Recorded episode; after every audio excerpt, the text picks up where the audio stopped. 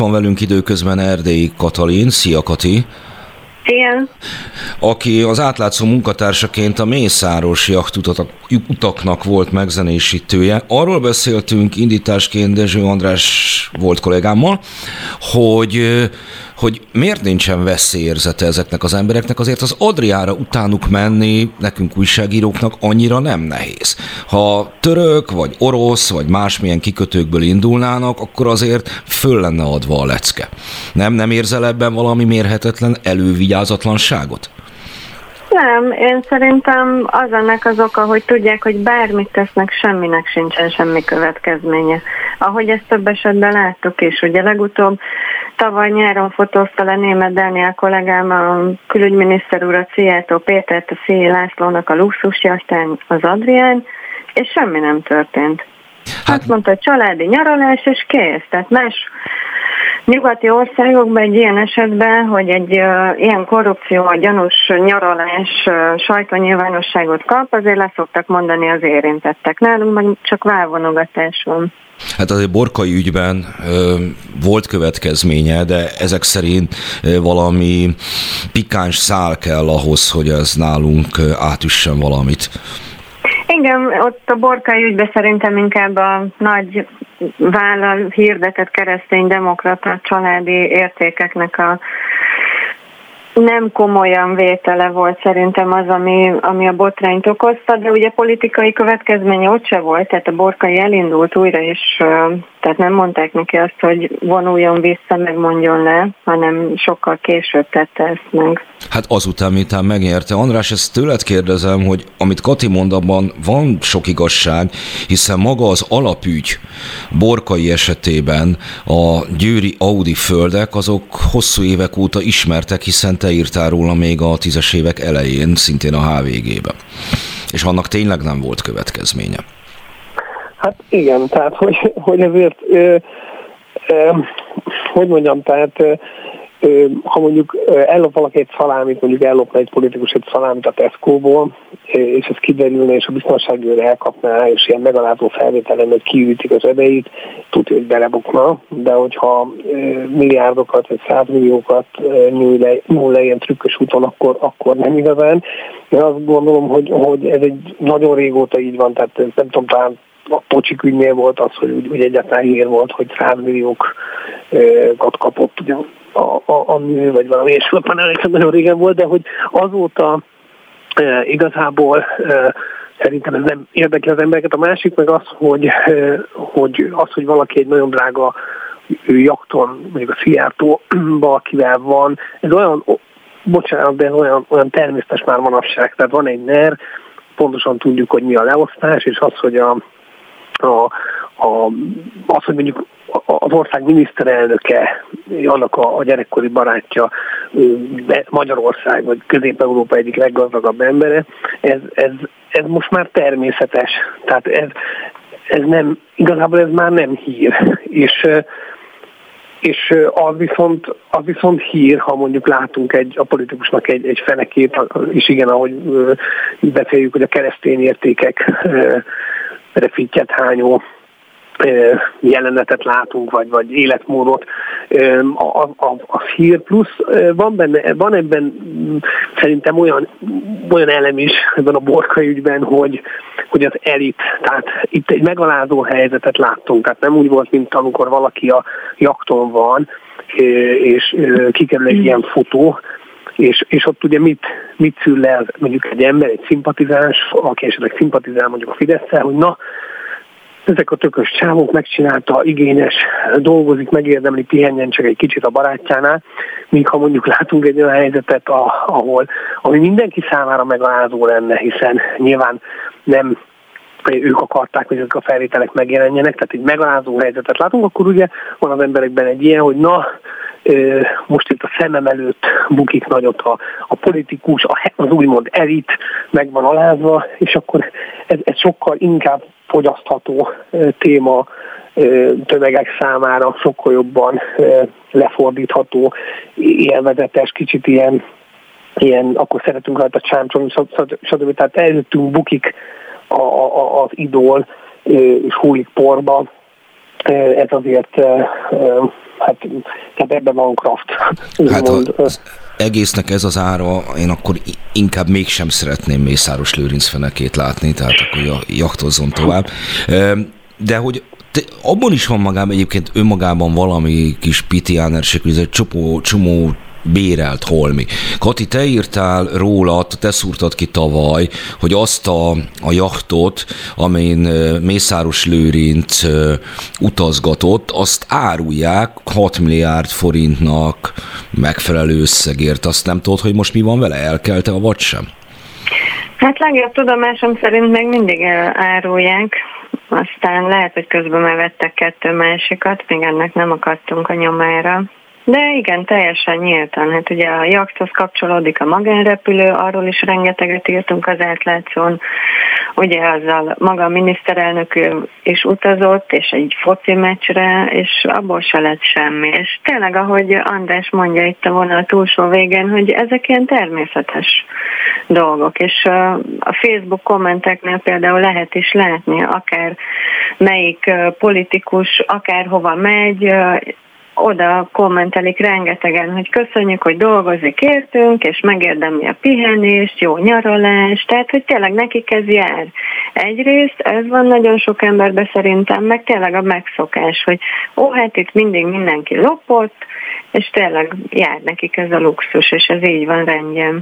Tényleg mindig mindenki lopott, mind a kettőtöktől kérdezem, mert hatalmas nagy üzletekről korábban is tudunk, a spontán privatizáció és az azt követő éveknek a vagyoni átrendeződése az azért volt akkora, mint a NER vagyon felhalmozása, és ott az akkori elit környezetében megmozdultak ekkora pénzek. Valahogy erre mégsem állt rá a sajtó korábban, hogy ennek utána menjen. Én nem nagyon, nagyon nehezen tudom azt elképzelni, hogy, hogy ne lettek volna ilyen horvát országi utak korábban is. Más volt a világ, a sajtónak a figyelme nem volt még ekkor kiélezve erre, vagy ennyivel tisztességesebbek voltak a korábbiak. Ti mit gondoltak erről? Szerintem inkább az volt, hogy decentralizáltabb volt ez az egész, tehát hogy most nagyon azzal, hogy lett definiálva valami, hogy úgy nevezzük, hogy NER, most teljesen mindegy, hogy ez valójában létezik, vagy nem, de hogy címkézve lett valami nagyon egy emberhez kötődik, egy ember dönthet, vagy legalábbis így jön le ugye a nyilvánosság, hogy egy ember dönt úgy nevezzük oligarcháknak, vagy nagyvállalkozóknak a, a, a dolgairól, tehát, e, tehát jobban csapasorba vannak állítva. Régen is természetesen voltak ilyen, ilyen szereplők, akik e, ekkora pénzeket, e, e, vagy hasonló nagyságú pénzeket szereztek állami segítséggel, de, de sokkal decentralizáltabb volt az egész, e, és és most szerintem e, e, e, emiatt látható jobban. Tehát, hogy vagy én, én legalábbis így gondolom, hogy úgy feletek címkézve, és, és, és lehet tudni, hogy kitől függnek, és akkor kicsit így el is vesztették az identitásukat. De miközben egyébként láthatóbbak lettek, mert, mert, mert néven vannak levezve, stb. De hogy, hogy hogy én szerintem, szerintem ez az oka, egyrészt, másrészt meg igen, abban szerepe van a, a hát a vizibilitásnak, tehát az, hogy sokkal az internetnél sokkal jobban ö, láthatóak. Egyébként pont a minap beszélgettem valakivel, aki hát mondjuk így, hogy nem neres nagyvállalkozó, de ennek a rendszernek az egyik nyertese, és ő pont ezt mondta, hogy szerint egyszerűen nem lopnak többet most, csak sokkal jobban láthatóvá válnak az internet miatt. És hát igen, tehát hogy most már oda lehet menni drónnal, meg lehet mutatni, de én azért azt gondolom, hogy itt volt, volt azért ne felejtsük egy Prince Gábor, meg voltak olyan arcok, sok lehetne hosszan sorolni a, a, a neveket, akik akik, akikről akár ugyanilyen történetek lehettek volna nyilvánosságra hozva, de, de nem volt ennyire, az egész mondani, nem volt ennyire centralizálva, katalogizálva ez az egész. most. Kati, te erről mit gondolsz? Nagyjából ugyanezt igen, hogy most nagyon látszik, nagyon központosítva van a rendszer. Meg szerintem régen tényleg az volt, hogy szerintem még a sajtó se volt erre úgy igazán felkészülve, és ezzel nem szídni szeretném a korábbi kollégákat, csak a rendszerváltás környéke ugye iszonyat zavaros volt mindenki számára, és ugye tényleg nem voltak annyira könnyen elérhetőek az adatok sem, most az ország másik végéről könnyedén szerzünk információkat, oda megyünk drónnal, oda megyünk Horvátországba megnézni a jachtot. Régen ez sokkal nehezebb volt, és emiatt szerintem nagyon sok minden egyszerűen nem került nyilvánosságra. Meg akkor valóban így több szereplő lehetett. Hát annyira több szereplő, hogy egyébként mondjuk az, hogy egy szocialista nagyvállalkozóból parlamenti képviselő lesz, aki korábban állami segítséggel lett milliárdos, mondjuk Máté László, az legfeljebb a saját pártjainak balosainál verte ki a biztosítékot, de beárasztok tulajdonképpen azt is annak idején.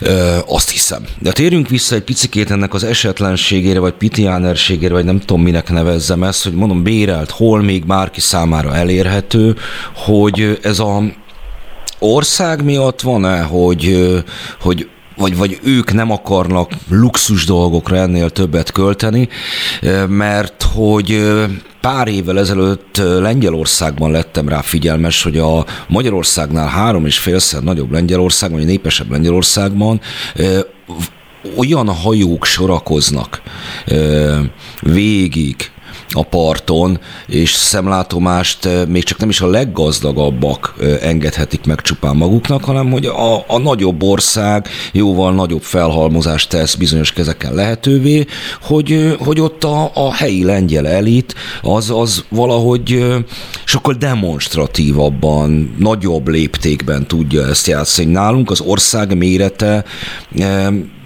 idézi elő azokat a helyzeteket, hogy ilyen bérelt jak, bérelt gép, Tesco narancslés, a többi? Hát lehet az, és lehet, hogy egyszerűen még nem szokták meg eléggé, hogy gazdagok, és ugye azért a vagyon nagy része az ingatlanokban van, meg egyes értesülések szerint különböző külföldi bankszámlákon, tehát hogy az a tuti, és azért egy kicsit abszurd is ez nekem, hogy tényleg máshol minden gazdag embernek van egy külön saját jachtja, egy saját külön repülője, és ugye a vagyon mértékét mutatja a járművek típusa. Nálunk meg egy ilyen közös jacht van, és egy közös repülő, amit, amit így többen használnak. Közös lányok. kicsit ilyen, kicsit ilyen balkány, hogy gazdagok vagyunk, de még nem eléggé. Viszont a titkolózás is benne van ebben, mert ugye a magánrepülőnek a hivatalos tulajdonos az a mai napig nem tisztázott, mert el van rejtve egy osztrák vagyonkezelő cég mögé, és az osztrák törvények szerint annak a tulajdonosa nem nyilvános, de semmilyen módon nem lehet megtudni, és a jacht is csak egy uniós direktíva miatt derült ki, tehát az is egy máltai offshore cégnek a tulajdonában van, csak az unió hozott egy ilyen pénzmosás elleni törvényt, ami miatt ezeknek az offshore cégeknek a végső tulajdonosa kiderült, és így, így tudtuk meg, hogy a Szély Lászlóé a jacht. De azért a titkolózás is benne van ebbe szerintem valószínűleg, hogy akkor a rossz lelkiismerettel párosulva. András?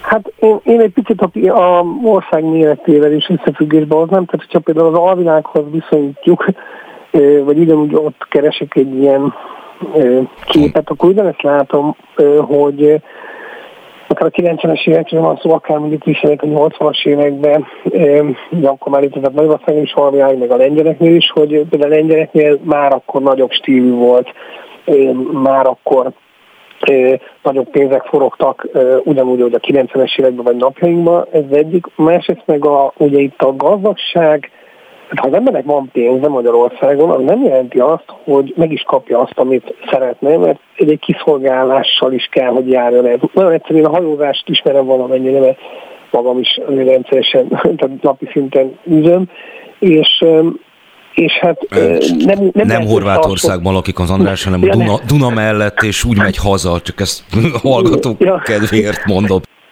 és ez nem, tehát tényleg nagyon, nagyon kevés olyan, tehát nagyon sokszor van hiány bizonyos dolgokból mondjuk, hogy nem lehet kapni, nincs akkora piaca És hát lehetne a hajózást mondani, de ugye a repülő, vagy nem tudom, aki, aki repülő, repülőzik, vagy nem tudom, hogy mondják, repül.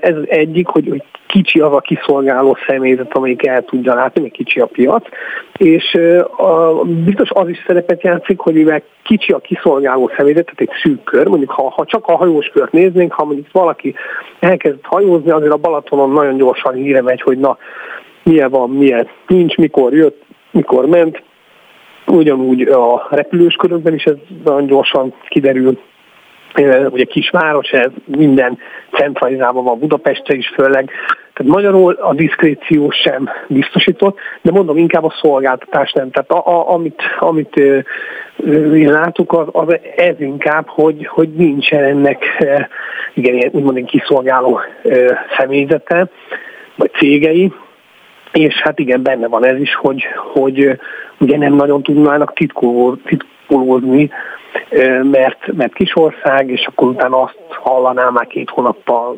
később, hogy, hogy, hogy plegykálják, hogy éppen hol volt. És akkor így célszerűbb ausztriai, meg tudom én, horvát szolgáltatókat igénybe venni, attól függően, hogy repülésről van szó, vagy hajózásról. A szakmánkhoz azért részben hozzátartozik, hogy akikről írunk, azzal, azok nem szoktak ettől túl hálásak lenni. Azokon a képeken, amelyek például Szijjártó Péterről készültek, amire Kati előbb utalt, ő kifejezetten megütközve néz, meg meglepődve egy kicsikét, hogy hogy is kerül oda bárki más, hogy akár a te most megírt borkai sztoridnak, akár az átlátszó esetében a Mészáros Szijjártó hajózásoknak volt-e bármiféle következménye, hátsó jelzések, haragszomrádok? Mindegy, melyik kötök kezdi. Hát, Kati. Hát nálunk a széjértő ügy után annyira nem volt uh, ilyesmi, mert akkor nagyon hajtogatták, hogy családi nyaralás, és ezzel igyekeztek letudni. Uh, ami nagyobbat szólt, az 18-ban, mikor a német Dani lefényképezte egyrészt Orbán Viktor miniszterelnököt, hogy kiszállt a repülőről, és ugye ő nem vette észre a Danit, viszont uh, akkor a Dani szintén lement Horvátországba, és akkor a jachtól, jachtról drónvideót készített, és a jachton akkor Szély László utazott, Homolya Róbert a MÁV elnöke, illetve egy kormány megbízott, tehát ott is a politika és a gazdaság teljesen összefonódott, és ők észrevették a drónt, és ez nagyon vicces volt, mert az egyik a napszemüvegét rakta fel, a másik a jellegzetes bajuszát próbálta takarni, hogy ne legyenek felismerhetőek, de hát ez nem használt semmit. Na és utána viszont, hogy megjelent ez a cikk, utána nagyon kemény ilyen üzengetéseket kaptunk, még maga Orbán Viktor is a szokásos péntek reggeli Kossuth rádiós műsorban mondott valami olyasmit, most nem tudom szó szerint idézni, de hogy valami olyasmi volt, hogyha megütnek minket, akkor mi is visszaütünk, meg ment a titkos szolgálatozás, az összes kormány közeli médiába köpköptek minket, Uh, úgyhogy nyilván persze hát nem szeretik, ha lebuknak, és uh, ugye most uh, András cikkeit olvastam, a borkai ügyről ugye ott is előjött, hogy a borkai égnek se az volt a baja, hogy amit ők tettek, hanem az, hogy kiderült, tehát hogy az volt a baj, hogy nem szóltak a lányoknak, hogy ne videózzanak a telefonjukkal. Tehát mindig a A Borkai megpróbálta egy, egy, egy ponton, volt egy nem túl kedves kiszólása, de ezek szerint hatástalan maradt. Ugye ott rászól a, a valakire. Hát igen, de erre is csak ilyen halományan emlékezett, tehát egyáltalán nem biztos, hogy megtörtént, de nagyon hát be volt rúgva a saját bevallása szerint. Úgyhogy hát igen, próbálkozott. Jó, mert én arra lettem figyelmes az elmúlt években, most már hosszú években, hogy érzékenykedés szokott következni. Ugye a belpolitikáról én szoktam így a közületek a legtöbbet írni, tehát nem ennek a, hogy is mondjam, háttér részéről, árnyékáról, bár néha ez is előfordul, hanem kifejezetten pártvillongások, meg belső ügyek, vagy bármi más, tehát ergo ezekkel az emberekkel én többnyire beszélő viszonyban vagyok, és, és ilyen durcás érzékenykedések azok, amelyek jönni szoktak egy-egy ilyen ügy után, akár én írom, akár csak annál a lapnál, ahol éppen dolgozom bárki más. Ilyen, ilyen orfelhúzásokat nem tapasztaltatok? Hát én, a, ugye én 2012-ben írtam először erről az Audis földügyről a HVG-be akkor még, igen, és, és akkor beterelt engem, ha jól emlékszem, sőt biztos, mert a bíróságon találkoztam először.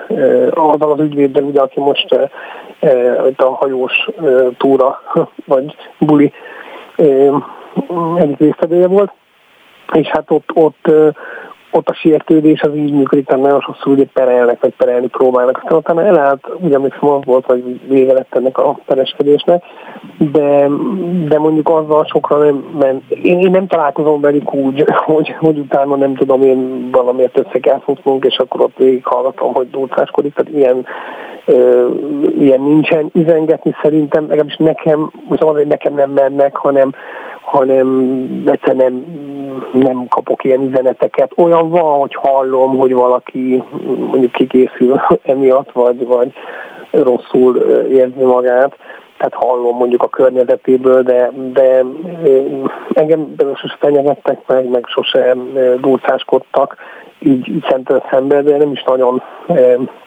én találkozom aztán ezekkel, ugyanekkel az emberekkel, hogy nem tudom, én összefutok vele az utcán úgyhogy ilyen, ilyenről nem tudok beszámolni. Kati? Hát nekem két szép emlékem, amikor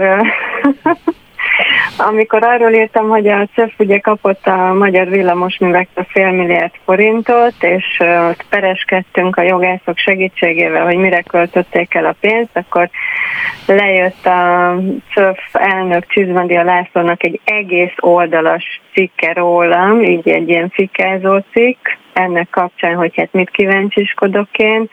Meg volt egyszer, mikor Balja Zsolt írt rólam, az is egy nagyon emlékezetes dolog volt, akkor meg a Simicsko, akkor még államtitkár volt lakásai ügyében. Meg néha egy előfordul, hogy jön egy-egy ilyen csalódottságot és, és kiábrándultságot, meg kioktatást ötvöző levél az érintettől így a cikk megjelenése után. De ilyen sértődés, azt így, hát nyilván van, biztos, hogy van, de én se vagyok napi kapcsolatban. Hát akkor tolmácsolom, ha nem hallottad volna itt ebben az hát adásban. Hát utána Rákony, az így, Rákony az így már nagyon gyanús, mert nem szoktak válaszolni sokan az e-mailjeimre, kérdésekre, tehát nyilván nem örülnek, de hát ez van.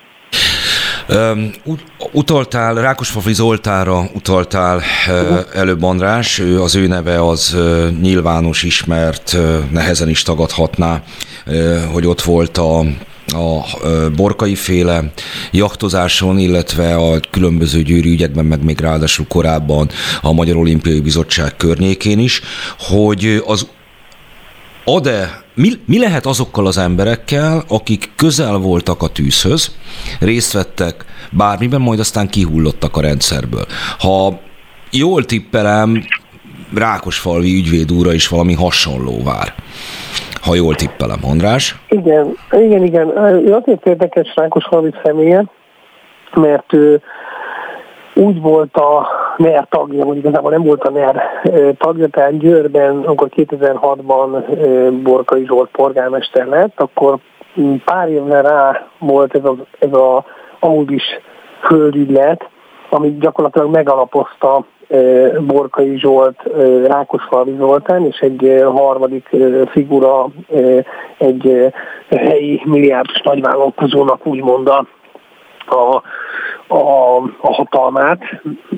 Itt az volt a lényeg, hogy a nagyvállalkozó adott tőkét, Rákosfalvi kitalálta azt a jogi hát, megoldást, amivel hát megcsinálták ezt a földügyletet, ilyen szántóföldeket vettek, és, és olyan területeken, amiről már akkor tudni lehetett, ők legalábbis bizonyosan tudták, hogy az Audi-nak szüksége lesz majd rá, majd ezt méregdrágán eladták az Audinak. Az a lényeg, hogy ez 2010 környékén voltak ezek a vételek, és mikor kiderült, hogy ez, ez működött ez a, ez a dolog, ez a nagy buli, és ebből egy csomó pénzük lett, Na, ami ennél is fontosabb, hogy igazából érinthetetlenek lettek, tehát nem lett következmény ennek az egésznek. Onnantól ők így megállíthatatlanul meneteltek, és hát építegették ki ezt a, amit most úgy mondunk, hogy, hogy úgy neveztünk, hogy győri polit.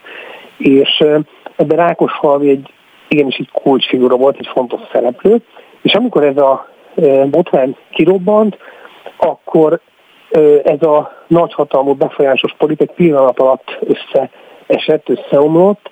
Oké, okay, Borkait persze újra választották, de már egyértelmű volt, hogy így nem lehet polgármester hosszabb távon, tehát hogy rövidesen ugye mennie kell.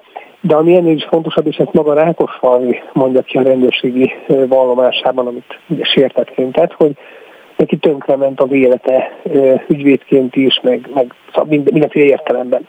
És úgyhogy a válasz az, hogy hogy kiesik a Pixisből, tehát kiesett a Pixisből valójában, és hogy nem nem valósult meg az a terve, ami már akkor már majdnem megvalósult, ugyanis őnek elég sok pénze volt ahhoz, hogy a, a, egy magasabb ligába kezdjen el focizni, ugye kaszinók koncepcióját ö, szerezte meg, Cseszták Miklóssal volt ö, ö, hát kapcsolatban, és, és úgy tűnt, hogy a NER felé menetel, mint a NER felső ligájába, most ez nem sikerült neki, és és hát a lényeg az, hogy azt a fajta informális hatalmát, ami, ami hosszú, évek, hosszú éveken át élvezett, azt, azt egyik napra a másikra elveszítette. Sesták Miklós említetted, de szerintem ez igaz lehet akár Mészáros Lőrincre is, vagy az ő alvezéreire is, hogy, hogy nem csupán Rákos falvi bukott, hanem, hanem ugye Sesták Miklós sem miniszter már, hogy ezekhez a összekötő emberek, vagy ezeknél az összekötő embereknél ezek a sztorik el tudnak akadni. Tehát az egésznek a rendszerszerűsége, ami következik magából a nerből, az, az, az nem kapcsolódik össze, mert elakad Csesztáknál, elakad a ilyen-olyan cégeknél. Hmm, hogy a személy központusága nem, nem, nem derülhet ki, hogy ez azért egy irányított valami. Sesták Miklós és Rákosfalvi Zoltán eh, találkozik, és a kormányinfón az illetékes eh, miniszter hátradől, hogy nekünk ehhez mi közünk van. Nem, nem, nem tapasztalsz ilyet? Mármint, hogy mi irányított? Ezt nem hát, hogy elakad, mondom, a, az a kevésbé fontos szereplőnél, nem a ezekről a pénzekről ja, persze, kormány persze, azért igen, dönt. Igen. Ez, ez egy... Ja, persze, igen, igen. Hát ezek ilyen golyófogók, tehát hogy igazából... Na ez igen, a jó szó. Tehát, ezt nem sikerült eltalálnom. Igen, ahogy ezt egyébként egy alvilági figura mondta még az olajozásnál, hogy ő csak golyófogó. De igen, tehát ők csak golyófogók ebben a rendszerben, és hát nem is igazán számítanak, hogyha kiesnek, tehát ott volt, most nincs ott, kit érdekel valóban, tehát, tehát ez teljes megállapítás a részedről, hogyha ez volt ilyen. Tehát, hogy, Azért van még ilyen, akar... aki ott volt és nincsen már ott, például Habony Árpád Igen. maga. Hát Va... meg az egyik legnagyobb példa Kuna Tibor, nem tudom, hogy emlékeztek erre. Ugye néhány évvel ezelőtt, amikor központosították az állami kommunikációt, akkor Csetényi Csaba, Kuna Tibor cégei vitték ezeket a kormányzati plakátkampányokat, mindenféle hirdetéseket. Balási Gyula akkor még sehol sem volt, aztán egyszer csak ugye Csetényi úgy híresült el, mint Rogán Antal szomszédja a Pasaparkban, és ő mindig tagadta, hogy barátok lennének, ők csak véletlenül szomszédok, mert ugye a kommunikációs megbízásokat meg pont a Rogán minisztérium osztja, de hogy ez csak véletlen. Aztán hip-hop egyszer csak eltűnt Csetényi is, Kuna is, és Kunára ráadásul elfacsolás miatt letöltendőt kért az ügyészség, úgyhogy a, nem csak simán így eltűnt, hanem azért elég komoly büntetés feljegette, és um, mert meg is látszik ez, ugye azóta Balási Gyula cégei kapják a, az állami hirdetések szétosztását, de ez egy nagyon ikonikus, szimbolikus története volt annak, hogy bárki, bármilyen magasan van, így egyik pillanatról másikra kieshet a pixisből, és akkor meglátszik, hogy az állami megbízás nélkül semmit se ér. Az egy ügy, Mert... hogy nem ér semmit, és az ő személyes sorsámmal mi van, de számomra az az érdekes az egészben, hogy akik kiszorulnak, kiszorulásuk láncreakciót nem indít el. Tehát, hogy itt jelen pillanatban is folyik büntető eljárás két kormány többséghez tartozó parlamenti képviselő ellen. Simonka békési képviselő és Boldog István ellen. És ahogy korábban is lesittelték a Voldemortként elhíresült Mennyi Rolandot. És ebből semmi, semmi nem lett, de mármint arra vonatkozóan, hogy, hogy ők bármit a saját kapcsolataikról, a rendszerről bármit mondtak volna, de ez igaz a korábbiakra is.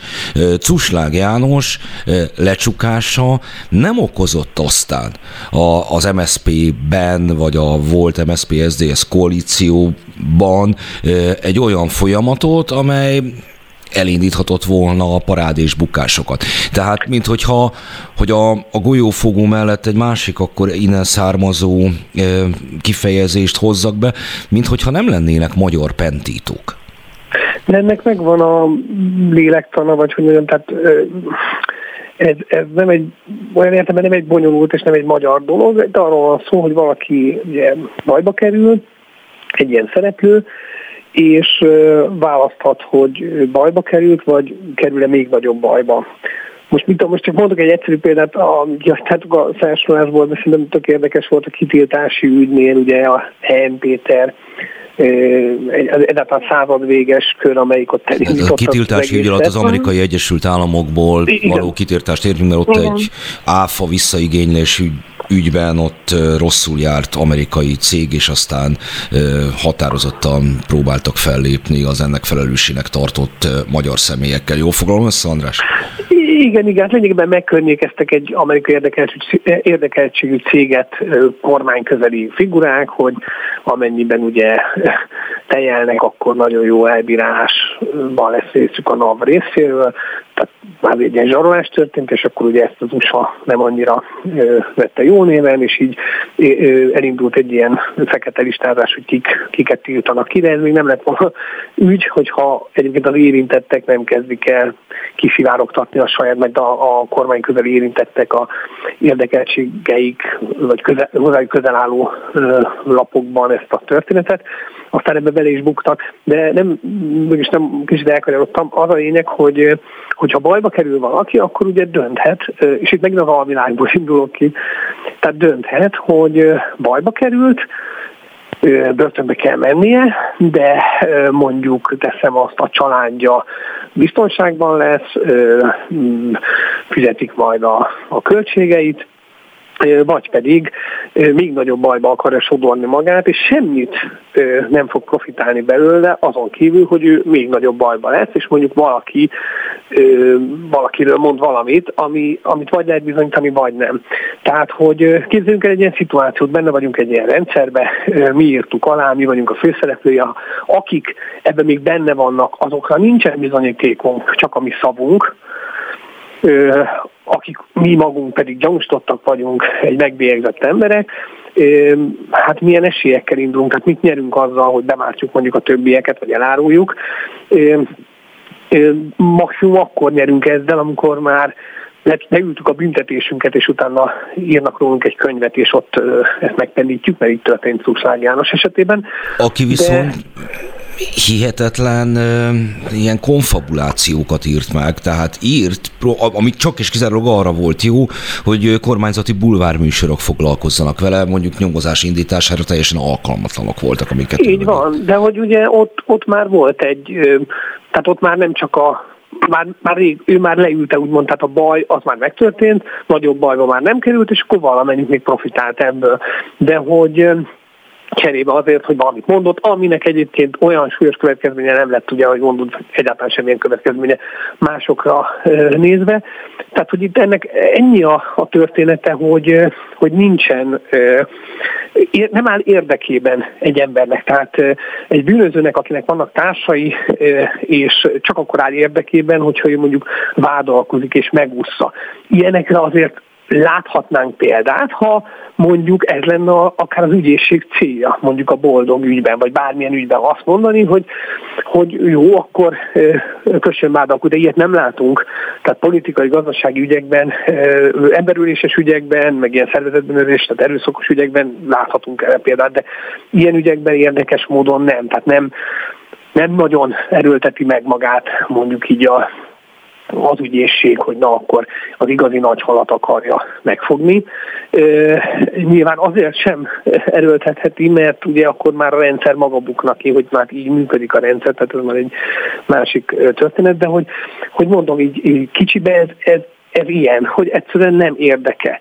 Tehát nekünk érdekünk, mert mi újságírók vagyunk, jaj, de jó lenne, hogyha kiderülne, jaj, de jó lenne, hogyha le tudnánk írni, hiszen ő mondta, hiszen akkor kimondta, de valójában e, nem e, ezen nem profitál az az ember, aki, aki ilyen helyzetbe kerül. Maximum azt tudja csinálni, hogy a háttérben súg, meg elmondja, de, de ez kevés ahhoz, hogy a nyilvánosság előtt berobbanjon, vagy legyen súlya.